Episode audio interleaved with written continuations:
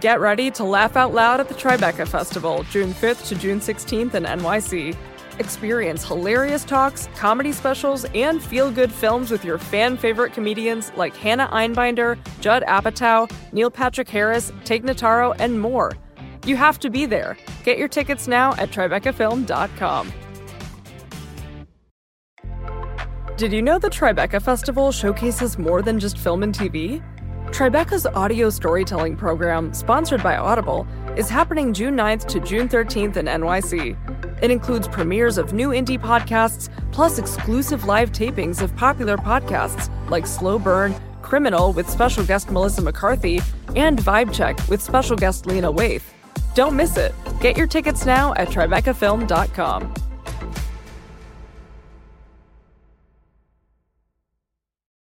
Are we all famous now?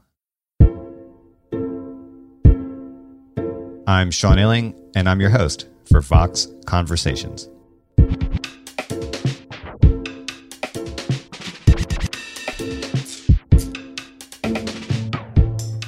I know that's a strange question. If everyone is famous, then no one is famous, right? Or maybe it just depends on what we mean by famous.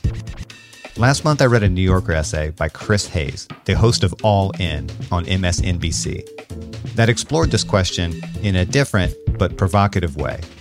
Hayes wasn't exactly asking if we're all famous now. Instead, he asked what happens when the experience of fame becomes a universal possibility. This is the kind of fuzzy idea that bounces around your head for a long time, but you can never quite do anything with it until someone comes around and articulates it so clearly. That's what Hayes did, and I've wanted to talk to him about it ever since. His argument is that the internet has made the psychologically destabilizing experience of fame accessible to everyone. Anyone who's on a social media platform like TikTok or Twitter is always one viral post away from instant fame, or what feels like fame anyway. Most of us don't ever get it, not really, but it's always there. It's always a possibility. For Hayes, this means we're always chasing validation in a place that can never really give it to us because we don't really know or care about the people on the other side of the virtual wall. Like the celebrity interacting with fans, it's hollow and one sided, and the people liking and sharing our post are non persons who satisfy our desire for attention, but they can't quite satisfy our desire for genuine recognition. In this episode, I talked to Hayes about why he thinks it's such a radical shift in human life, and one we've probably underappreciated. We also talk about his own uneasy relationship with fame and why, like the rest of us, he just can't back away from Twitter. Chris Hayes, welcome to the show. It's great to be here. I've wanted to get you on the show for a while, but I didn't want to bring you on and talk about the stuff you have to talk about every night on your political show. and then boom, you go and write a New Yorker essay about Hegel. And I have my opening. So here we are. there you go. Exactly. I, there's some part of me that would love to do just like a philosophy podcast if I could. Yeah, that's my next project. But I, I think really wrestling with the deep stuff is best done in in a format like this. Well, look, Chris, your day job is covering the political circus every night for MSNBC. Well, most nights. And that's a lot of work. How in the hell did you end up taking a deep dive into the psychology of mass fame? What's the origin story of this piece? Well, I've been thinking a lot about the issues that I wrote about in the essay for a very long time. In fact, I'm working on a maybe a bigger writing project in this vein now and I mean, I think that you would probably agree that the only way that you really get clarity on your thoughts on something that are deep or rich is to force yourself through the discipline of writing about it. And I wanted to see if it was possible, almost as a kind of challenge to myself. I also wanted to see if it was possible to say anything new or fresh or interesting on the topic because the discourse around social media, around the internet is a crowded one. And understandably, it's I think there's an argument to say that it's like an epochal change in human relations. So it should be crowded. I just found it very satisfying enterprise intellectually, even above and beyond like publishing it or whatever it was in the world, just to go through the process of trying to order my thoughts on this experience that for me is pretty central, partly because I'm a public figure. So I've gone through the subjective experience of having strangers have opinions about me or have strong feelings about me, which is weird and unnatural in, in a kind of deep, profound sense. But also is something that, as I argue in the essay, I think is actually being democratized radically and distributed radically throughout the world and around all kinds of people. And I, I found the writing of it actually pretty enjoyable because it was scratching some kind of intellectual itch. Well, let's get into it then. You know, obviously, there have been a lot of think pieces about the transformative effects of the internet on society. And most of them begin with the assumption that the biggest change is that the discourse is now more open than it's ever been, that you know, more people have a seat at the table. And that's certainly true. But you do turn this around a little bit and say that the most significant change isn't who gets to speak, but rather what we can hear. Why is our ability to hear more, to absorb more noise and information and content the most radical shift in our social lives, in your estimation? I think for a few reasons. One is that even though it is the case that more and more people can join the discourse. And I think the people that make the argument about that being positive have a lot going for them and a lot that I'm sympathetic to. I mean, it really is the case that there has been a radical expansion of the voices that are in the media and the kind of old gatekeeper universe has been torn down largely. And there's a lot of good that's flowed from that. I mean, Vox is kind of an example of all kinds of stuff getting published that I don't think would have been published a generation ago, right? At the same time, most people's experience of social media is consuming. And this is just an empirical fact about like the distribution of users. Some hilarious percentage of tweets are produced by like a very small set of users. I account for like an embarrassing number of those personally. Half of all tweets come from Chris Hayes now.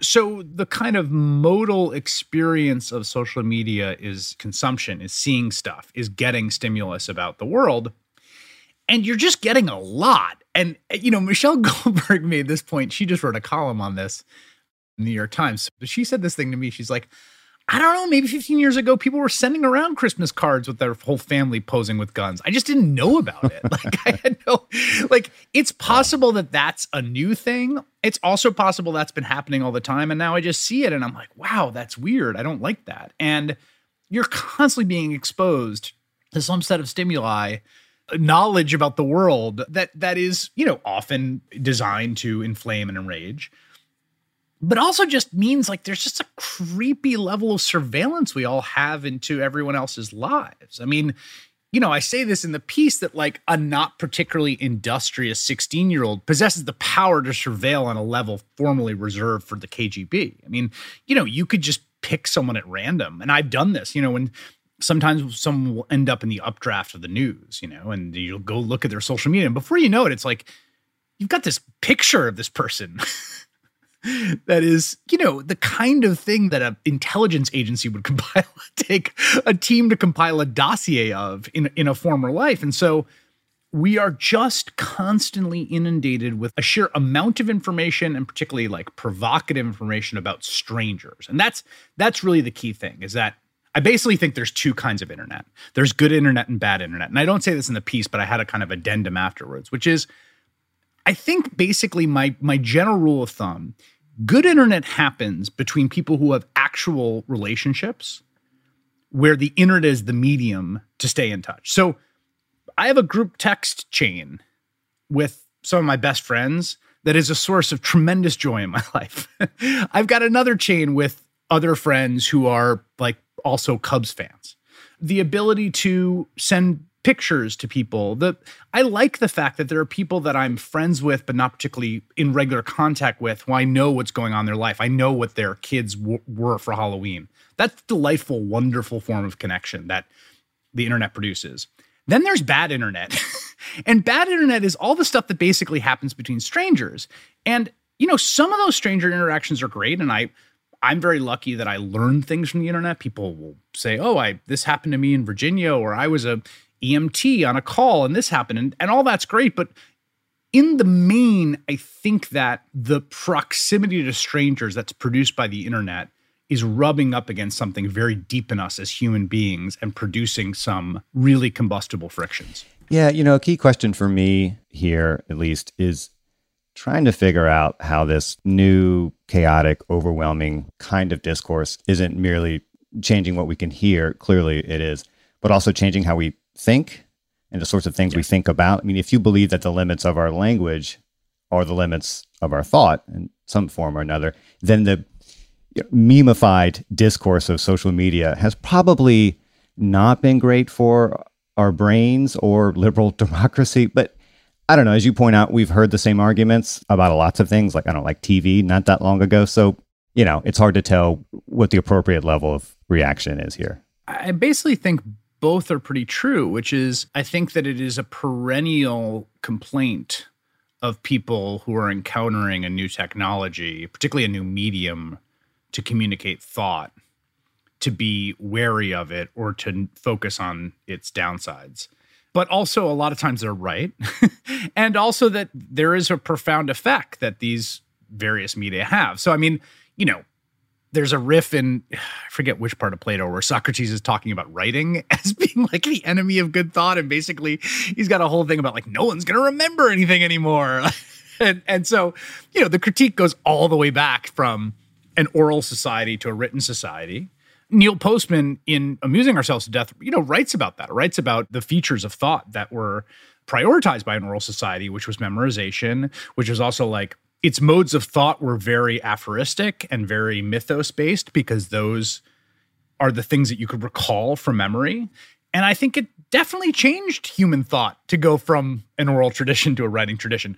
For the better, for the worse, I don't know, but definitely changed it. And then I think Postman's argument about going from a, a kind of print society, what he calls the US, you know, prior to television, fundamentally print society, to a sort of one dominated by TV and the image, I think there's a lot to his critique about how it changes the way that we think and it shapes public discourse. Like I the question of like what's better, what's worse, what's reversible or not. I mean, Postman is very much a like this is a change for the worse.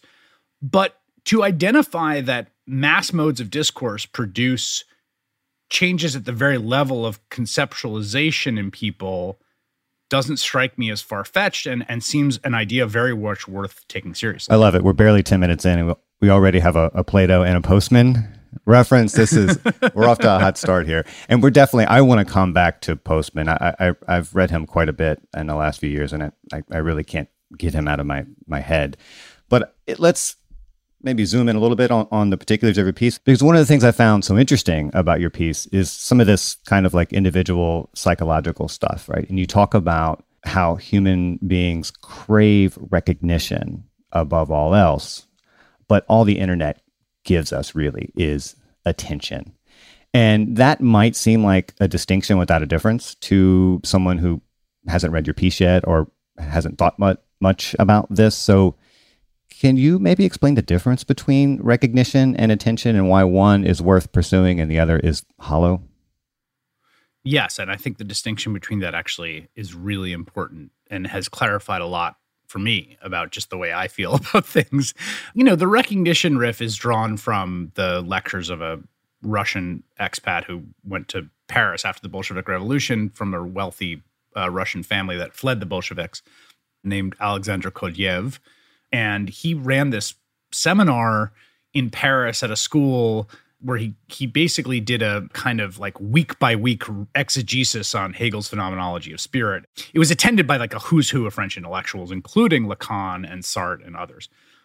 The Lacan, by the way, once you read Kojève's exegesis on Hegel, if you do read Lacan, you realize that like a lot of Lacan is just literally ripping off Kojève. Yeah.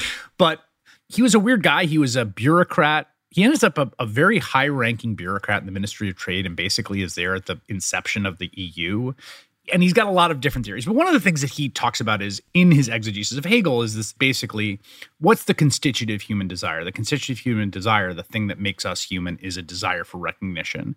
And his specificity on this is that recognition is to be seen as a human by a human. That he says man can only therefore be social. That basically the reciprocity of the acknowledgement, the gaze, the investment of another human who looks at us and sees us as human is the thing that we crave above all else. That is actually what forms us as humans. And I think there's a lot to that. I mean, I think that's a, a very profound observation that is clarifying for me. And he then goes on to, to sort of talk about the master and the slave paradox of Hegel. And one of the things that he says about Hegel's master and slave, which again, this is one of those readings where it's unclear like where the author begins and where the interpretation begins. Hegel's master and slave is actually quite short in like there's not a ton on it in phenomenology of spirit, even though it then becomes this huge part of if you know five things that Hegel did, master and slave is probably up there. But Kojève's take on this is it has to do with the fact that like there's this paradox in the master and the slave, and that you know the slave because he's sort of brought low by the master, he's forced to submit, and there's this whole weird thing about like this fight to the death I, I couldn't quite crack intellectually. But basically, the takeaway I have is that the slave submits and recognizes the master but fundamentally, the paradox and the kind of tragedy of the master is that that recognition is meaningless because the master doesn't recognize the slave as human. The master is on the receiving end of recognition from a person he himself does not recognize as human. Ergo, that recognition itself can't matter for him. It can't fill the desire he has to be seen as human by essentially an equal, by another human. And I think what ends up happening in the internet is that our profound desire for recognition to be seen as human by other humans is the lure that we chase, like the cartoon donkey with the carrot in front of us, to go out into the world and say, Look at me. Here I am human. I am, this is my humanity. Recognize me.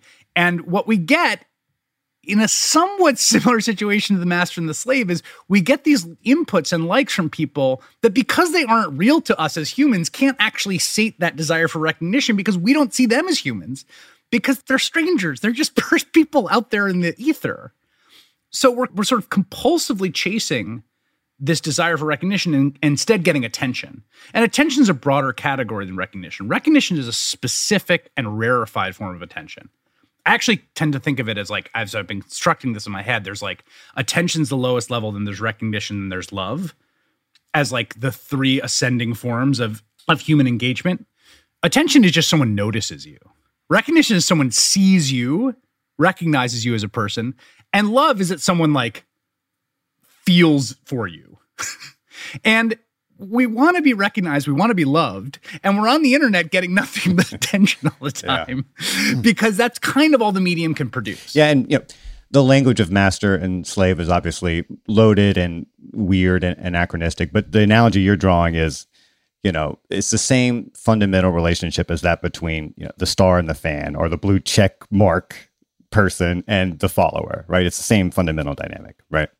Right. I write in the essay that like there's this sort of star and fan dynamic, which is to be a star, to have fans, to have a stranger that notices you is sort of thrilling and getting at some part of your recognition seeking self, which is again at the deepest core of what it is to be human, but not ultimately satisfying in the same way that the in the master slave dynamic, the slave's recognition is not satisfying. Yeah, and you know, you talk about how we've built this technology that creates a synthetic version of this most fundamental desire. But really, it almost seems like the web creates a synthetic version of human life as such, which is why most of what we do on there feels like this kind of pantomime, but a pantomime that mimics real life just enough to keep us coming back for more and more. And kind of so it goes. Even more than just enough, though. I mean, that I think that's part of what is so tricky about it because, you know, there are people that I've interacted with online for literally decades. that I, like here here's an example. Jamelle Bouie. Jamelle Bouie and I, New York Times columnist. Jamelle Bouie and I have met in real life, you know, maybe a dozen times. Ran into him once on Martha's Vineyard. I remember once he uh he did a book event with me. I used to see him around DC, but like but Jamelle's someone that I've read for over a decade, who I've interacted with, who I've corresponded with about the things that he's writing or the things I'm writing or working on. He, he's someone that I I feel quite close to in a certain way because the internet. I mean, I imagine some earlier iteration, maybe like, you know, back when we have all these letters, maybe it would have been that we I wrote letters to him, he wrote letters to me, or something like that. And I don't want to like overstate our closeness. Like we're we're not. like I I know him and, and respect him and, and feel quite warmly and fondly towards him. But what I'm saying is that there's a kind of relationship there that I have with a bunch of people that again is in that good space that does feel both human, but also mostly enabled by the medium. But that's a, it's a narrow slice in there. and so, but my point is that the genuineness of that, the genuineness that you can feel, or sometimes this will happen. Someone will will announce some a child is born to them or some tragedy. And again, you'll you will feel a genuine feeling of human tug about a person who's fundamentally IRL, a stranger, that you nonetheless feel proximate to, close to, invested in. And again, there's something so profound about that. It's more than to me a facsimile. It's it's actually like playing the same strings that are like the deepest chords of our soul, basically. Yeah, you know, and I think you're right. We want to be seen by other people with whom we're interacting online. We want to be recognized. We demand it, but we can't really get it because it's by and large an unequal relationship. We can only recognize the other. We can't be fully recognized by them. And so it's almost like you have this kind of virtual wall between people online. It collapses everyone on the other side into almost an abstraction, a non person or some kind of avatar onto which we project whatever we want. And that's enough to satisfy or engage our attention. It's not enough to satisfy our soul. And I love that you're you're teasing that out uh, here. Correct. And and and that point about attention to me, and here's where I've been trying to give a lot of sustained thought to attention because the writing project I'm working on now really focuses on this. Is that there's also something really profound about how attention works. And this is again, this is an area that is very well trod. Tim Wu's book called The Attention Merchants gets into some of this. But what I think makes attention so powerful, right? So there's a very powerful market for our attention. But the thing that's really interesting about attention is that A, it's our ability to control it is essentially constitutive of our consciousness as humans. So like the thing that actually makes us human beings is that we can like at will shine the flashlight of mental focus on what we want to. Like if I say to you right now to the listener, I say, you know, right now conjure the image and the sound of like a sprinkler on a lawn on a warm summer day. You can do that. Well, as far as we know, we're the only species that can do that. Now, it's possible, again, this is a long philosophical literature that maybe dogs are running around doing this or dolphins or whatever. But as best we can tell, this ability to at will, right, take the flashlight of thought, shine it on the thing, conjure things, bring them forward. This is essentially constitutive of what it means to be conscious. And yet, there's another part of our attention, what psychologists call preconscious attention, that we can control. So, when a siren comes wailing down the street, the siren takes your attention against your will, involuntarily. It's designed to do so. Our lives online are this like existential battle. you know, like Odysseus tied to the mast as he passes the sirens, to wrest control back of the very thing that defines us as humans, which is the volitional control over our own mental focus, as it is constantly being battled for by enormously powerful supercomputers and corporations attempting to involuntarily extract it.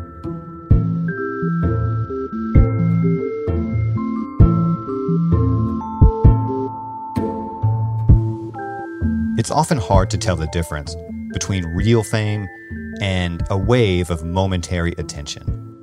But what does that even mean? Real fame. That's what I'll ask Chris Hayes after a short break.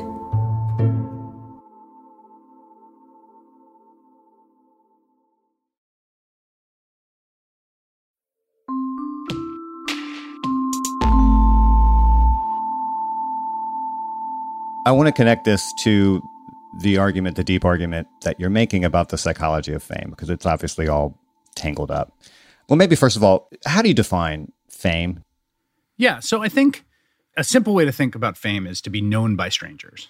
And the sort of taxonomy that I offer in the essay is that there's sort of three kind of relationships to think about. One is the most normal, fundamental, crucial human relationships, which are reciprocal relationships, right?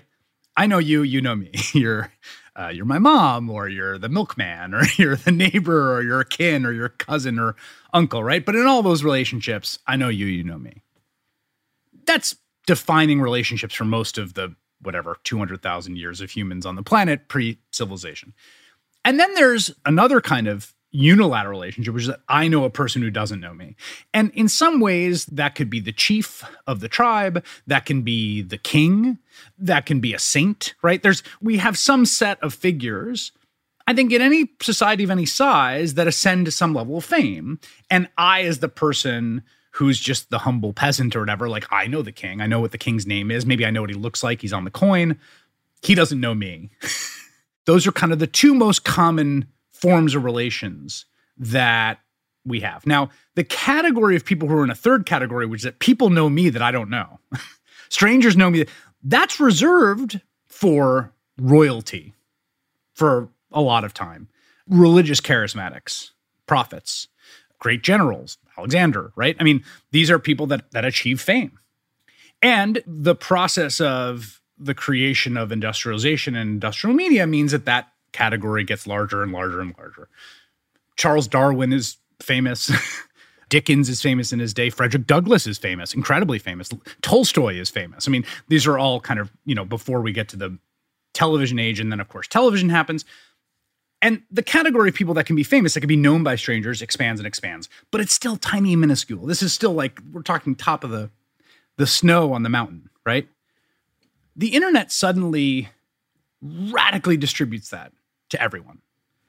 Basically, anyone who posts online, there's the potential to be known by strangers, to be seen by strangers, to be commented on by strangers, observed by strangers.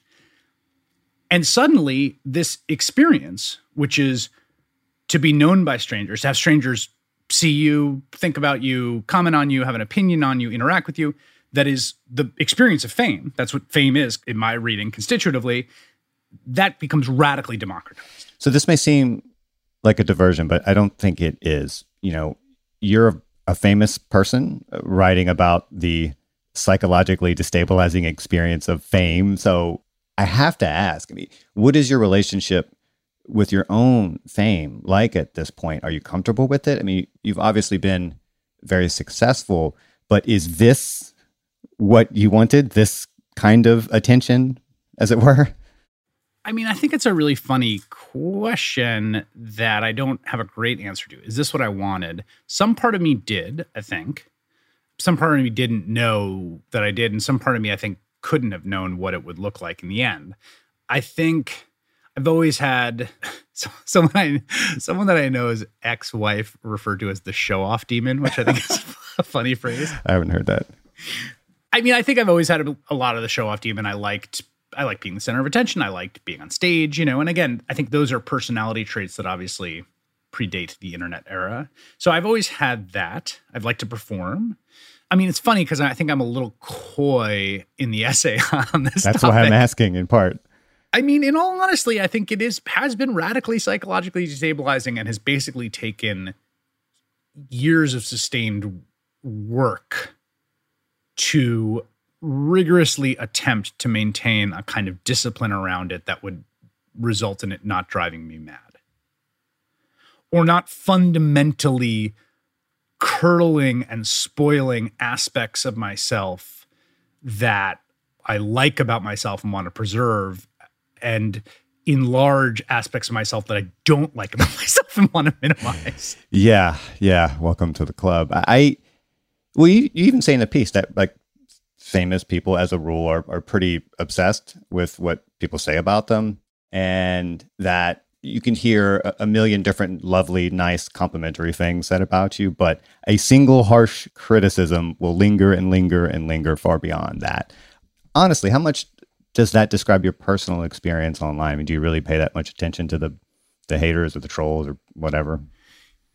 I mean, the, the answer is that it used to a lot and now it doesn't. And that again, that is through the process of just like a lot of work put in to be able to I mean, part of it's just a thickening skin. I think, you know, politicians say this all the time like I'm always amazed at the equanimity politicians have about what people say about them, but that's a little bit of a necessary psychological adjustment. You know who also has this is our professional athletes who just get very good at dealing with failure, particularly baseball hitters. Those are the ones I think about the most because it's an enterprise in which you fail most of the time. And you also do it a lot iteratively, you play 162 games, you go in day after day. And they just develop a psychology where it's like, yeah, I went over four yesterday. Like, go out there tomorrow.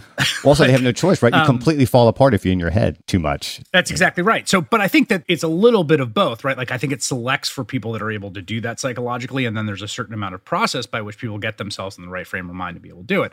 I mean, the best way I could describe my experience of it is there is a Simpsons episode where Bart goes and works for the mob. And at one point, the, the mob hijacks a cigarette truck and they store the cigarettes in Bart's room. Homer comes in. He's like, Bart, are you smoking? He's like, No, Dad. He's like, I'm going to sit here and make you smoke every one of these cigarettes. You know, it's like cartons and cartons of cigarettes. And that's like an old trope. I guess people actually used to do that. Like the way to break a kid or a teenager from smoking was to like make them smoke a pack of cigarettes till they turn sick and they hate it. Well, to me, the experience of fame is like, oh, you care what other people think? You like to have other people like compliment you or think highly of you? Like you're you're gonna sit here and smoke cartons and cartons and cartons of cigarettes of other people's opinion on you. and that's a little bit of the psychological experience of it. Look, we're f- officially friends now, right? So don't take right. this the wrong way. But you're super online. Chris, you even just kind of alluded to that, right? You're Oh, very, I would yes. say you're more online than you you have to be. Certainly at this stage where you, you've kind of you know made it. You tweet a lot, and I love yes. it. There's a lot of Chris Hayes retweets on my feed. But but but but if you can see these dynamics and how they twist and contort our inner lives, why not get the hell off? Or maybe just you know step why? back just a little bit. Yeah, I mean, so here's the thing. There's certain things I've changed that have made it. So I don't read any replies from people I, I don't follow as a general rule, which is really everything. If there's a specific tweet, sometimes I'll be like, hey, has this happened to anyone? And I can go read the replies. Because again, that takes it to the level of reciprocal. Like I'm tweeting and the replies I'm reading are people that I follow that I have already invested in. Because if I don't do that, it's too much. It's too much. So that has really changed my experience of the platform in a way that it almost kind of apes the feeling of being on a list or or in a group text or whatever because you're making jokes and you want like the people that you know to like like them or like laugh like and that's a much more normal thing in some ways you know and then when i will look at the replies to an individual tweet i'm always like oh my god you know because it's like some of it's great and nice some of it's like so nuts wildly nuts just complete like so yes, but should I tweet less? Yes. Should I spend less time online? Absolutely. Like it's compulsive. It's 100% like I'm blessed to not be a person with real ad- addictions, but definitely like I am addicted to being online. I've said it a hundred times on, on this show. I, I hate myself on Twitter. I absolutely hate myself. I am more often than not the worst version of myself on Twitter, but I can't step away. And I, you know, that's the dance all of us well, are doing. I don't think I like you on Twitter, and I, but I think that the can't step away is like, what is that compulsion about?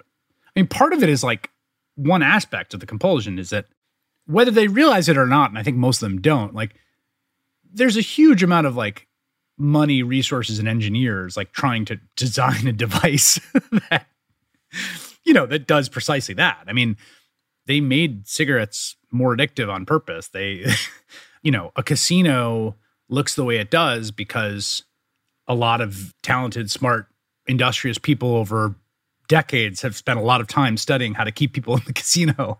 And that's why all casinos look the same. No one ever tries something different.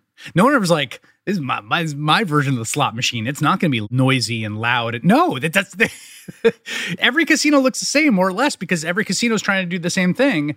And fundamentally, the thing they're trying to do is like pretty deep in the core of our brain stems and who we are, such that everything kind of converges to the same baseline. You know, I keep thinking about why that sting of rejection is so much greater than the euphoria of approval. And not just for someone like you. I, am really talking about all of us because I do think this is true for most people, famous or non famous. It's certainly true for me. And I recently happened upon our passage from Robert Wright's book from a few years ago about, I think it's called Why Buddhism is True. It's a great book. It is. And one of its points is that, look, you know, we're 21st century creatures walking around with this cognitive software that evolved under wildly different conditions when we were barely upright primates. Yep. Now we're just, you know, apes with calculators.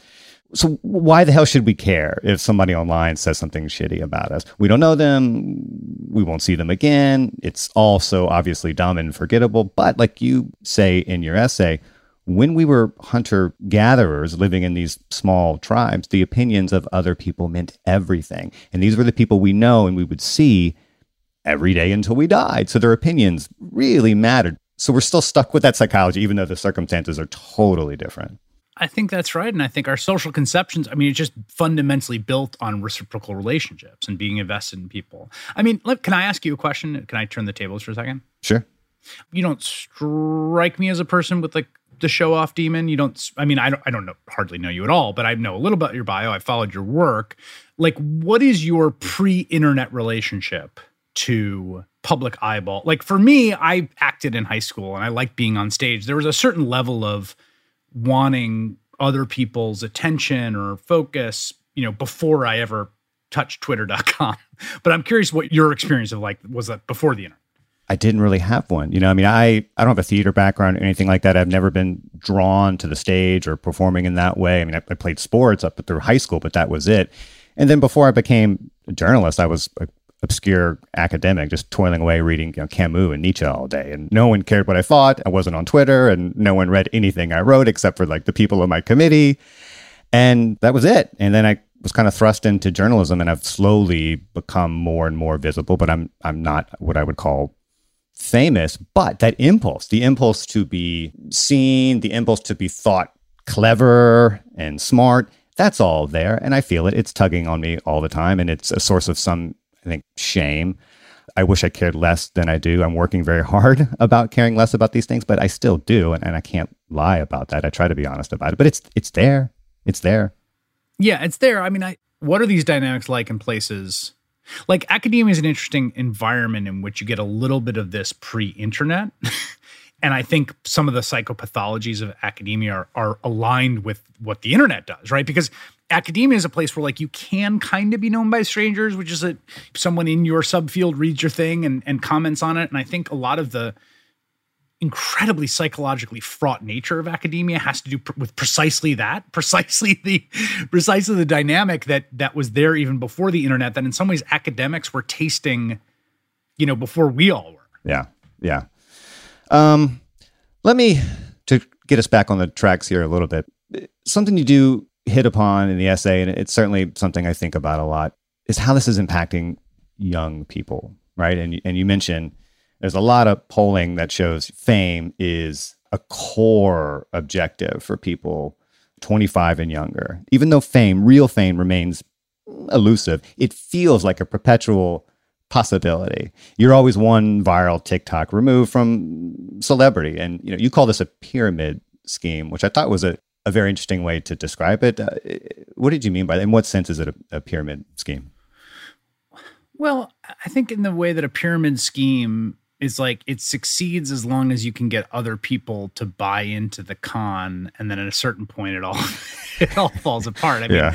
if if you can get enough people to pay attention to you and then they in turn can get enough people to pay attention to them, like that's in some ways that's, you know, the promise of fame in, in particularly TikTok, which I think the crazy thing about TikTok is that unlike Instagram or Twitter, where you select your followers, so people sort of build up these followings over time, and the algorithm just does everything in TikTok, and you can literally do a thing in your kitchen for 15 seconds, and four million people can see it the next day. It's like that's a completely different level than like I was listening to some dude was describing to me some college kid they knew who did something on like a on a ski lift, and then like four million people saw it, and now he's got a deal with Chipotle. Oh, that's just perfect. made me laugh so hard. so I think that the, like the promise of it functions in the way the pyramid scheme, which is, or you know multi-level marketing, or you know like if you can get other people to invest in this attentional economy, you'll be rewarded, and they'll pass it along to the people they're trying to get to invest in the attentional economy, and on and on and on. It's feeding on hopes and dreams, all the same. Yes. Again, I mean, this is one of those places where I'm sort of equally torn between two impulses, which is like, one is won't someone think of the children, and the other is like ever was it thus that people think that whatever the new technology is is going to be the ruin of the youth?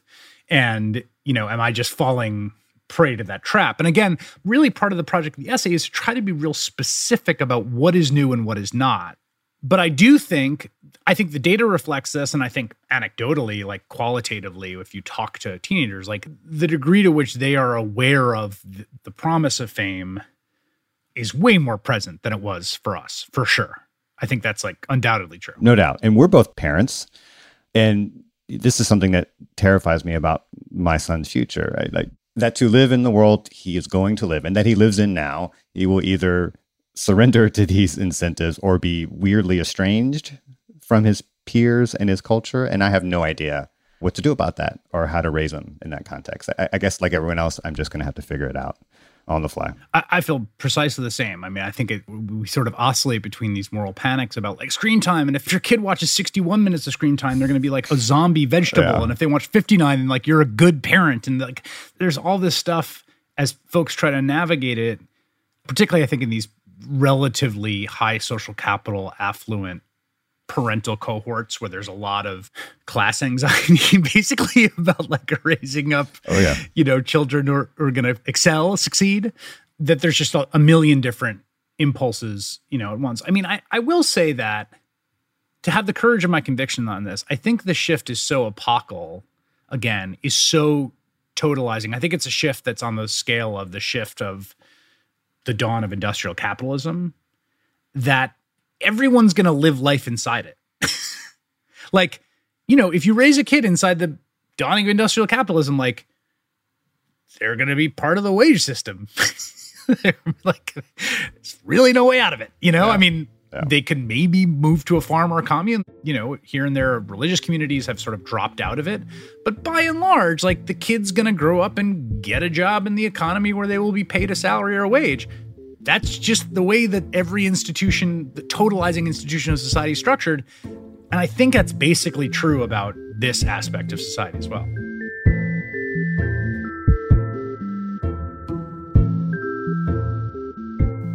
What it means to be famous is always changing, always evolving. So, maybe we need a new definition of fame for the digital era where almost anyone can appear on screens and news feeds at any time. I'll toss this idea at Chris after one more short break.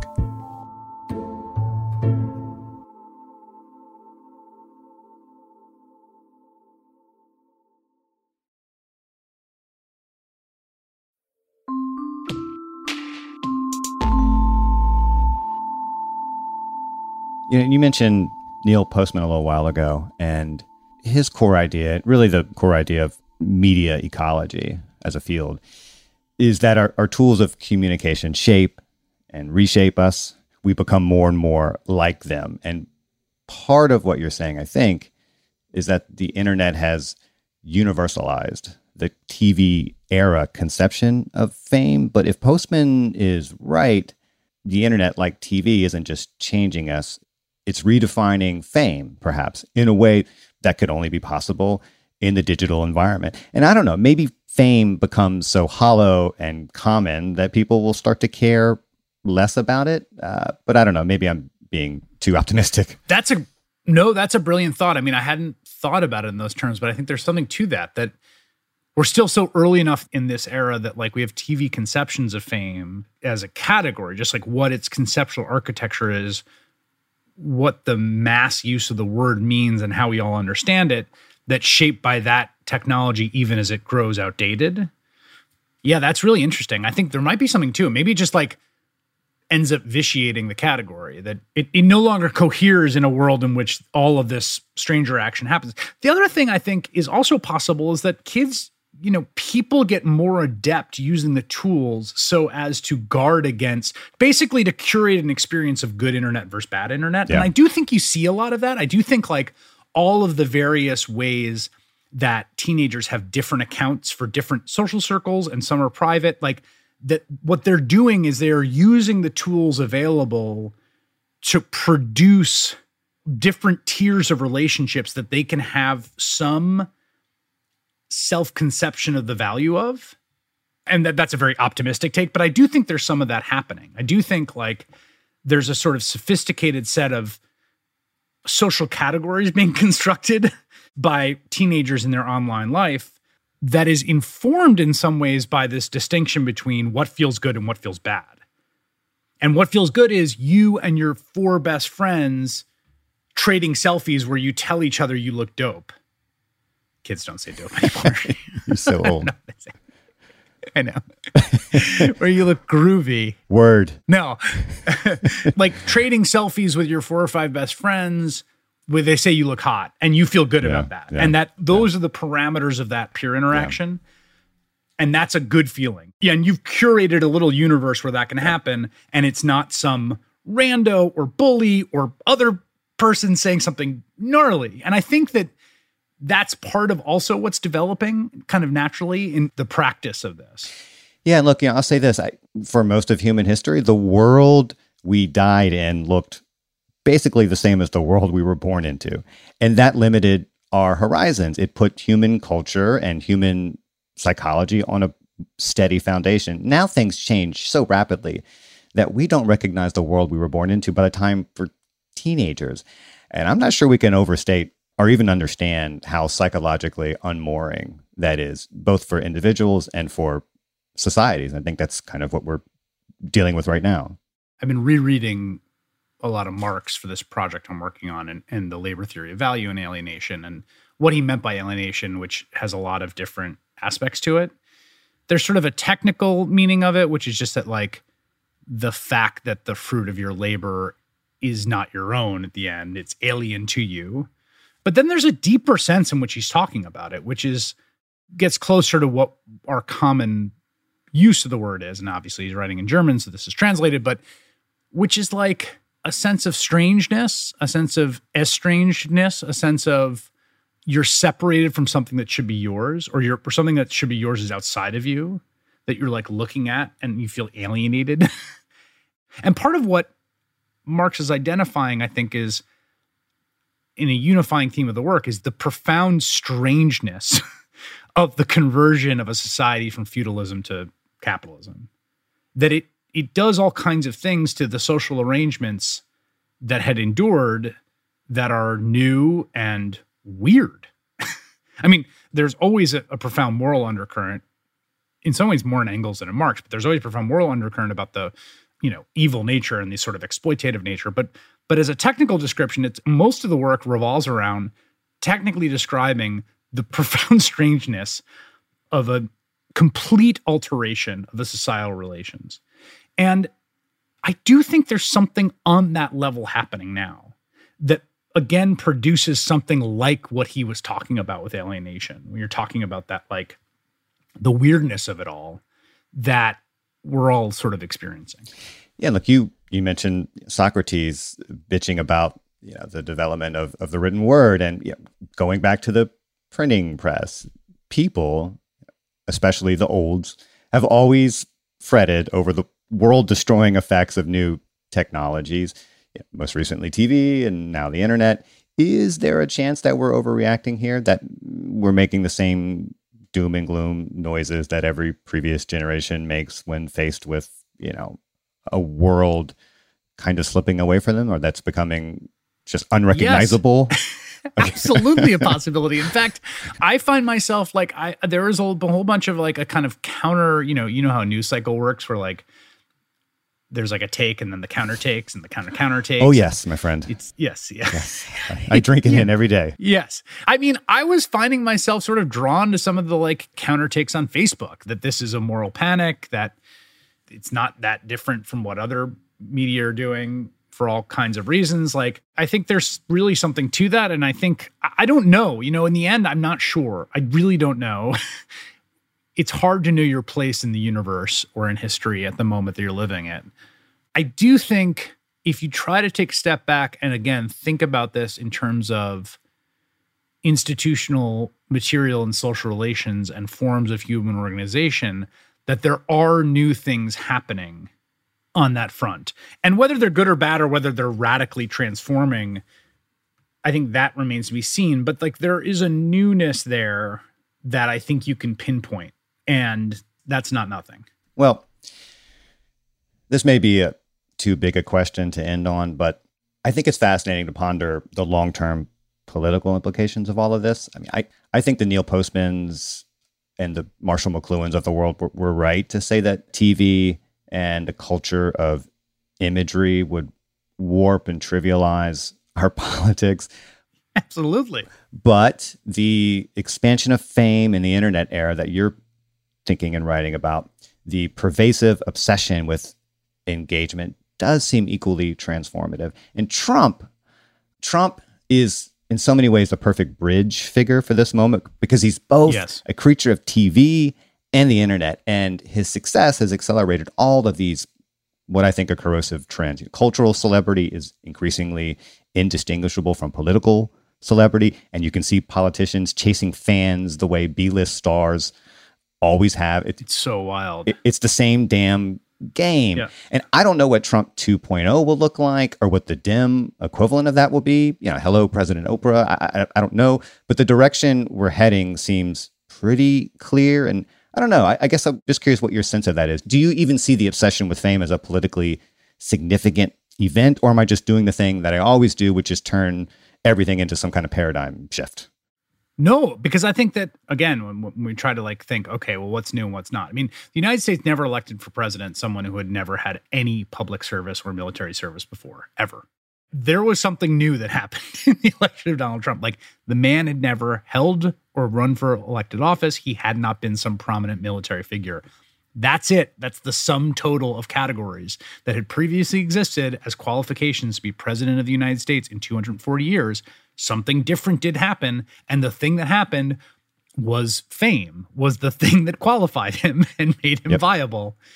And it, I would say that was necessary, but not sufficient. But I think a huge part of my thinking on this was informed by that experience because, you know, his need for attention is like a black hole. It sucks in everything around it. It's a need so great.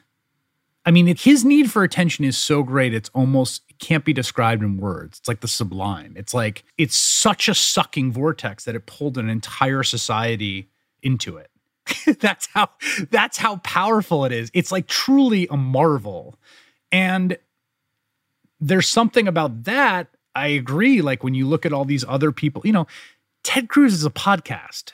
It's like what do you like Matt Gaetz is a radio show. It's like everything is content. Everything is posting it's shit posting. It's uh, increasingly a certain form of politics just is that, is attention, is eyeballs. And that to me is a really grim development, but a very distinct one. I did, actually did a monologue on this the other night. You know, back in the day, there were like shock jocks, and their whole shtick was to say outrageous things. you know, there's sort of an illicit thrill in saying outrageous things, and and that got attention and it drove controversy and it got listeners. But like that was not the role of the U.S. senator from Ohio. And now you've got a situation in which, like, the day after Alec Baldwin is involved in this like horribly tragic accident in which a woman has died, people are grieving. JD Vance, who wants to be the next Ohio senator, is like posting on Twitter, like, Jack, you got to let Trump back. I got to hear the Baldwin tweets. I got to read the Baldwin tweets. And it's like, that's shock jock stuff. Like there's nothing like particularly like novel or funny or, or interesting about that. It's just striking to be out of the mouth of a person who wants to be a US senator. Like there's always been some role in the media ecosystem for someone to say something like disgusting and outrageous, but not the person who's going to represent, you know, 10 million people in one of the largest states in the union. And yet here we are. It's all shitposting, kids. That's it. Well, on that very happy note, I just want to say to listeners, go read Chris's essay in the New Yorker. It's it's fantastic. It's a lovely meditation on I think something we can all connect with and, and relate to. And you should watch his show every night on MSNBC. And this has been a real delight, Chris. Thank you so much. For me as well, Sean. I really appreciate it. Thank you.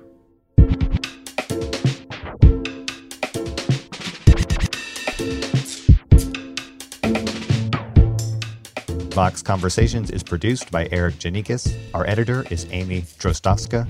Paul Robert Mounsey mixed and mastered this episode. Our theme music was dreamed up by the mysterious Breakmaster Cylinder, and Amber Hall is the deputy editorial director of Vox Talk. And thanks to Victoria Dominguez, the Vox Audio Fellow, for her help on this episode. If you like the show, let us know. Room for improvement? We want to hear that too. We're curious to know what you think, what you want more of, and what we could improve. And if you have ideas for future guests or topics, send us your thoughts at voxconversations at vox.com. And hey, if you did like this episode, share it with your friends and please rate and review. And join us on Thursday for a brand new episode of Vox Conversations.